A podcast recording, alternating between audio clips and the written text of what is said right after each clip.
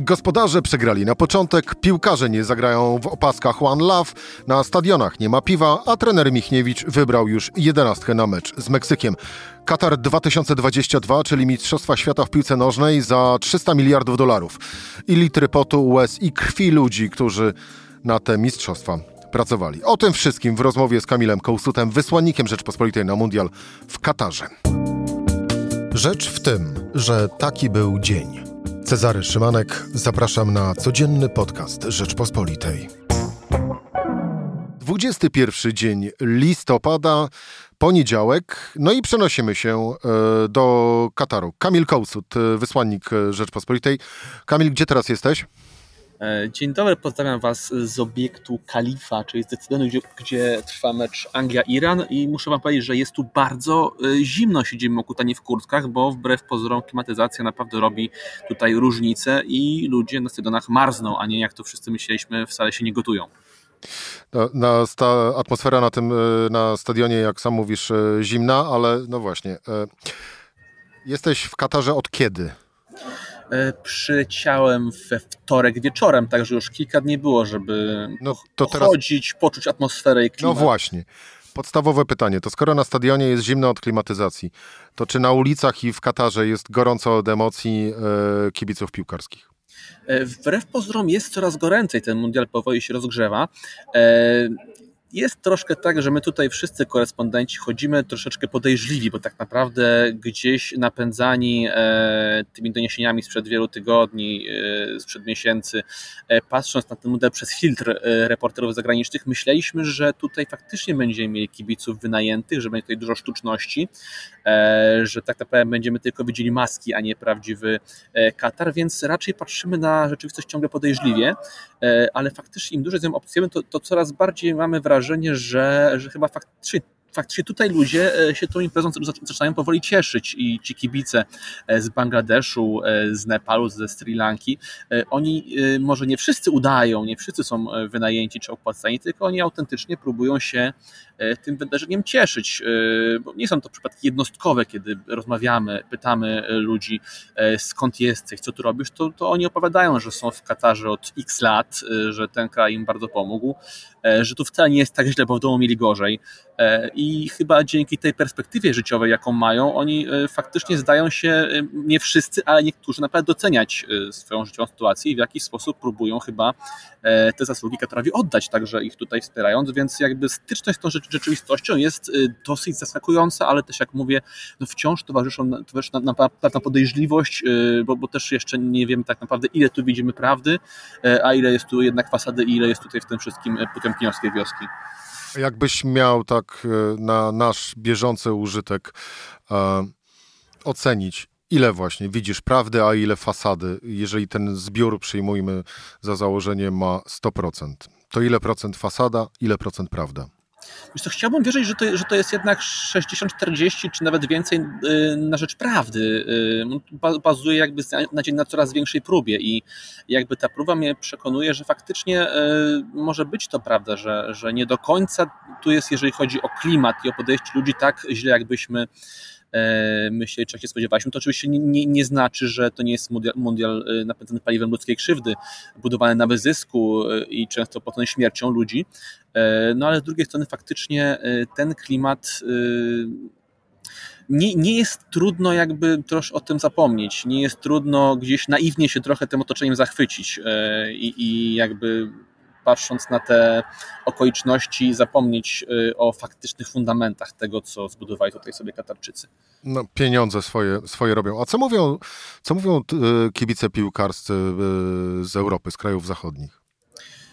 E, ich do tej pory tak naprawdę jeszcze niezbyt wielu było. Tutaj przede wszystkim dominowały koszulki argentyńskie, brazylijskie. Niejednokrotnie byli w nie oczywiście wystrojeni kibice lokalni. E, Europejczyków zbyt wielu tak naprawdę jeszcze nie widać. Pojedyncze koszulki angielskie, szwedzkie. E, no to wynika jednak z tego, że zakwaterowanie tutaj jest drogie i raczej spodziewam się, że, że kibice tutaj będą z kontynentu jednak przylatywali na ostatnią chwilę, więc tak naprawdę trudno jest mi w tym momencie powiedzieć, co oni o tym wszystkim myślą, bo po prostu jeszcze tutaj przed mundialem kibiców e, z Europy niezbyt wielu było. No właśnie, mówisz, że drogie jest zakwaterowanie faktycznie, a jeszcze no, jak taki kibic z Europy Zachodniej, na przykład z Anglii, czy z któregokolwiek innego kraju, yy, pomyśli, że nie może wypić piwa na stadionie, no to już, no właśnie, to odpada kolejny y, argument za dobrą zabawą w trakcie meczu. Pi piwo w Dausze jest dostępne w ponad 200 miejscach, w hotelach, w restauracjach oraz także w y, ośmiu strefach kibica, e, więc obiekty to nie jest wszystko. To piwo tutaj jest y, i tak naprawdę nie, nie, nie ma kłopotu z dostępem do alkoholu e, w Dausze. Barierą są tylko ceny. E, kosztuje piwo? E, no to jest granica od 400 do 50 reali, czyli na nasze to jest około 60 zł, no także kufelek dosyć drogi, e, no aczkolwiek e, znajdują się na niego amatorzy. Myślę, że też dla, z perspektywy zachodniej Europy to nie są też tak ceny tak kosmiczne jak z perspektywy naszej polskiej. Ja nie bez powodu wspomniałem o owym piwie, bo oto dziś, poniedziałek, drugi dzień Mistrzostw Świata w piłce nożnej, Katar 2022, a trudno nie odnieść wrażenia, że to nie są mistrzostwa organizowane przez FIFA, tylko to y, są mistrzostwa organizowane przez Katar, a FIFA gra tak jak Katar zatańczy. No bo, no właśnie, e, pierwsza rzecz, czyli e, wycofanie sprzedaży e, piwa ze stadionów w ramach, a to z kolei przysługiwało jednemu z tytularnych sponsorów Mistrzostw Świata i było tak w trakcie każdych właściwie mistrzostw. Druga rzecz to dziś, czyli poniedziałku e, pod wskutek gruźb FIFA, e, że każde tego typu zachowanie będzie już przed meczem ukarane żółtą kartką, a mowa o tym, że kapitanowie drużyn mieli nosić opaski e, wielokolorowe z napisem One Love. Federacje, które to zapowiadały, między innymi Dania, Anglia, Holandia, wycofały się z tego, z tego planu. Kto jest właściwie organizatorem tych mistrzostw?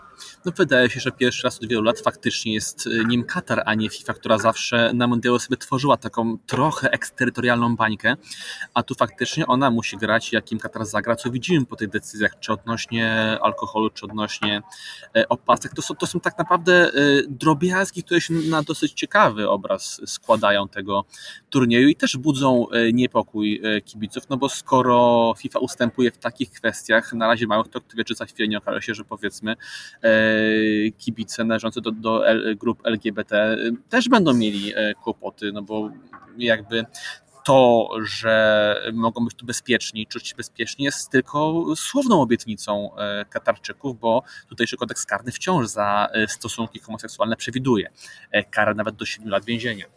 Stąd te wszystkie małe decyzje, te mikrodecyzje, czy, czy piwa, czy opasek, y, które mogą nie wydać się przełomowe, to faktycznie jednak y, mówią bardzo dużo o tym, jak się zmieniła geometria tego turnieju, jakie są relacje między FIFA i, i Katarem, który faktycznie, no on tutaj ma swoje zasady, co też nam pokazuje, że ten termin e, sportwashing trochę już tym tutaj trąci myszką, bo, e, bo Katarczycy nie, nie wizerunku. Oni raczej demonstrują swoją siłę. E, oni już nie, nie czują, że muszą pokazywać Zachodowi swoją piękniejszą twarz. Oni robią ten turniej, żeby pokazać, jaką mają pozycję, no i żeby też oznaczyć na, na mapie, bo jednak wciąż mówimy o kraju bogatym, ale maleńkim, którego otaczają dosyć potężni sąsiedzi to zostawmy już e, na razie e, na boku atmosferę i to, co się dzieje wokół stadionów piłkarskich. E, Kamil, teraz no właśnie, najważniejszy stadion piłkarski z polskiej perspektywy i najważniejsza drużyna, czyli drużyna polska we wtorek po południu, czyli o godzinie 17 polskiego czasu. Pierwszy mecz w naszej grupie. Polska gra z Meksykiem. Jesteśmy już po konferencji trenera e, Michniewicza. E, trener wybrał e, skład. Rozumiem, że nie wiemy, kto zagra jeszcze. E, nie wiemy, jedynie się domyślamy, bo mówi trener, że no jeżeli kadry obserwujemy, to możemy widzieć, kto jest w formie, kto gra, kto nie gra. Jak no to jak obstawiasz, kto może być w tej jedenastce wyjściowej?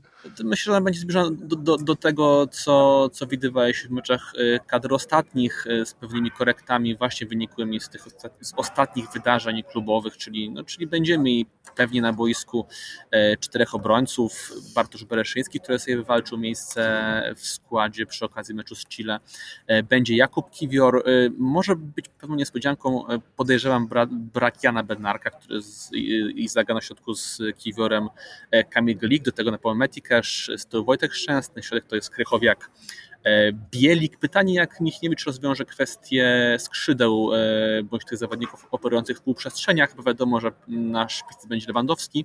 No pytanie, kto będzie wchodził za jego pleców, oprócz Żyńskiego, czy to będzie Szymański, czy może zagra na przykład od początku Jakub Kamiński, bo faktycznie skrzydłowi w ostatnich tygodniach byli w bardzo wysokiej formie, a to jednak będzie mundial ludzi, którzy trafią swój moment, takich, którzy faktycznie trafili w punkt z formą, bo czasu na przygotowanie nie było dużo. Jeżeli ktoś tej formy nie miał, to jej nie zbuduje, ale też jej nie straci. Stąd to jest bardziej niż, niż kiedykolwiek mundial sekcjonerów, a nie trenerów. Czy ważniejszy jest wybór, decyzyjność, trafienie ze składem, niż to, jak przygotuje trener konkretnych graczy.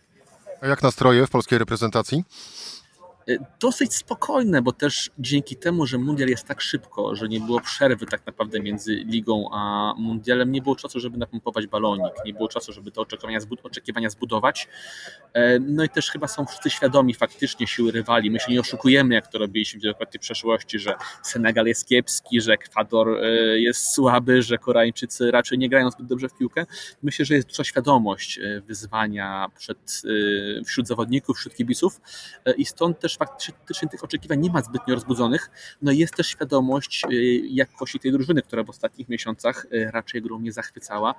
To y, też po części wynikło z tego, że no my w ciągu czterech lat mieliśmy trzech selekcjonerów, co, co jest rzeczą absolutnie bezprecedensową na tle europejskiej czołówki. I tak naprawdę ciągle jesteśmy w jakiejś przebudowie, cały czas jesteśmy w chaosie i uderzamy latami od, od ściany do ściany, od defensywnego brzęczka przez aktywnego Souzę do defensywnego Michniewicza, ta kadra nie miała czasu, żeby siebie wymyślić. E, I tak naprawdę w związku z tym te oczekiwania nie są zbyt wysokie. No, ale wiadomo, że zawsze potem dochodzimy do wniosku, że to jest tylko piłka, tu się wszystko może zdarzyć. E, no a plan tenera raczej jest prosty. Podwójna garda, e, stoimy nisko i szukamy swojej szansy, bo te, tej szansy ma kto szukać, skoro mamy w ataku ludzi z Barcelony, Napoli czy Juventusu. E, to właśnie, może w tej e, nieprzewidywalności, a właściwie w tym, że nikt nie wie, co może zrobić trener Michniewicz, może tkwić nasza, e, nasza siła, mówiąc żartobliwie. I trochę tak, trochę tak na pocieszenie faktycznie tych przed jutrzejszym, wtorkowym, wtorkowym meczem. A z obozu rywali, jakie wieści płyną, czyli z Meksyku? Meksyk też jest zespołem, który nie do końca czuje się pewnie. W Meksyku dosyć dużą opozycję ma e, trener Martino. E, I tak naprawdę e, naszym atutem jest po trosze słabość rywali, tylko no też nie chciałbym do tego dodać, co sam mówiłem, że, że będziemy opowiadać o słabości senegalsko-ekwadorsko-koreańskiej.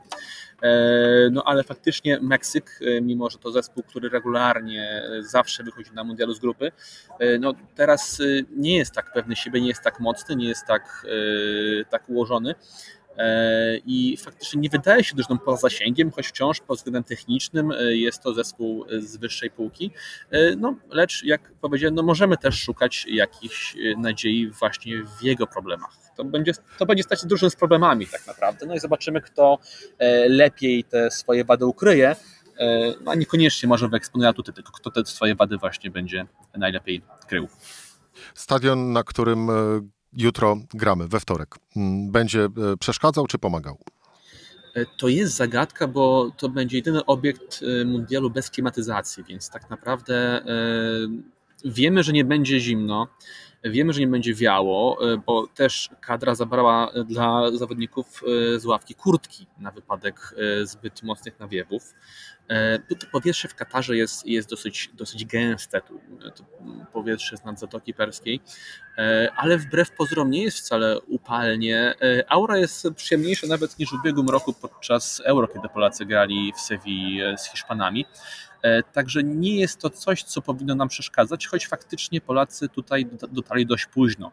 E, Polacy przylecieli dopiero do Kataru w czwartek, jeszcze w środę oddychali zimowym warszawskim powietrzem, podczas gdy rywale wszyscy szykowali się w zupełnie innej aurze, czy grali swoje sparingi w Hiszpanii e, czy w Emiratach, więc teoretycznie mieli troszkę więcej czasu na dostosowanie się do warunków, aczkolwiek jak mówiłem, Gramy też na obiekcie, który leży poza miastem, leży trochę bliżej morza. I poza tym mecz już będzie po zmroku, a tutaj faktycznie po zmroku, zwłaszcza kiedy zacznie, zacznie wiać, tutaj bywa może nie chłodno, ale bywa dosyć, dosyć spokojnie, w okolicach 25-28 stopni, stąd nie jest to, nie są to warunki pustynne, których niektórzy się mogli tutaj przed tym mundialem spodziewać. Ile osób wchodzi na stadion? A to jest. Teraz mnie tym pytaniem zabiłeś, bo tego dokładnie nie, nie sprawdzałem, e, ile osób wchodzi na, akurat na, na obiekt, gdzie my gramy. Nie jest to największy obiekt mundialu. Jeżeli się nie mylę, to jest 40 tysięcy e, na tym właśnie obiekcie złożonym z kontenerów. To mnie tak naprawdę prowadzi do, do, do pytania, jak mocna może być e, ekipa polskich kibiców, czyli to, jak liczna też zależy, jak zdefiniujemy polskich kibiców, e, bo teoretycznie przynajmniej w systemie kupna biletów jako polscy kibice zadeklarowało się 20 tysięcy osób, e, z tym, że faktycznie jak, jak tam docierają informacje z Polskiego Związku Piłki Nożnej, tylko jedna czwarta faktycznie przyleci z Polski, bo reszta to są kibice lokalni, którzy się po prostu oznaczyli w systemie jako, jako fani e, Polaków, aby dostać bilety. Stąd trudno jest to oszacować tak naprawdę, ile, to będzie Polaków, jaki to będzie doping. No, Meksykanów już tutaj widywałem wczoraj przez wczoraj, Polaków niekoniecznie. Zakładam, że raczej we wszystkich meczach no, nasi kibice będą mimo wszystko w mniejszości, jeżeli chodzi o, o liczebność na trybunach. E, wspomniałeś o atmosferze w trakcie, w trakcie meczu. Teraz jesteś, no właśnie, z kolei w trakcie e, meczu e, Anglia-Iran. Jaka jest atmosfera na stadionie? Atmosfera jest, jest dosyć gorąca, przede wszystkim za sprawą Irańczyków, którzy e, są raczej kibicami dosyć fanatycznymi. E, I tutaj każda akcja podbramkowa, czy interwencja bramkarza e, wywołuje tumult. Też, też, i też jest to mecz jakby o, o dosyć dużej temperaturze i ciężarze gatunkowym, bo kibicom udało się wnieść na obiekt flagi z hasłami wspierającymi E, kobiety, e, mówiącymi o właśnie e, wolności kobiet i popierającymi protesty, które trwają w Iranie. Trochę, trochę kontrastuje z tymi gorącymi Irańczykami pozorny spokój Anglików, którzy, którzy co jakiś czas się podniosą, zaśpiewają, ale raczej natomiast patrzą spokojnie, bo i też wynik im sprzyja. Tutaj raczej emocji sportowych już się nikt nie spodziewa, także oni dosyć teatralnie, niczym wczoraj Katarczycy, obserwują, jak ich drużyna do końca meczu zmierza.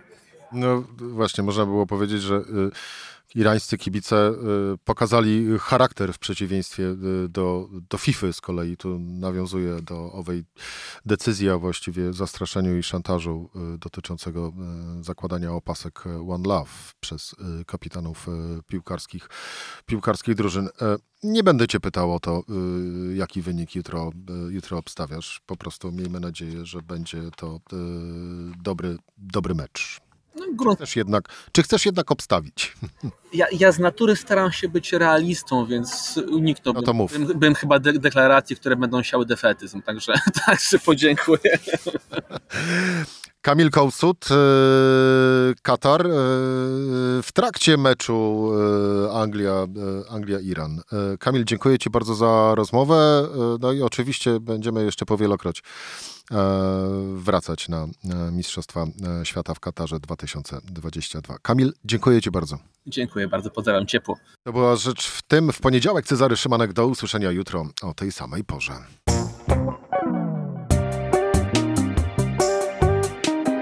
Rzecz w tym to codzienny program Rzeczpospolitej. Od poniedziałku do czwartku o godzinie 17. Słuchaj na stronie podcasty.rp.pl. Włącz Rzecz w tym w serwisie streamingowym.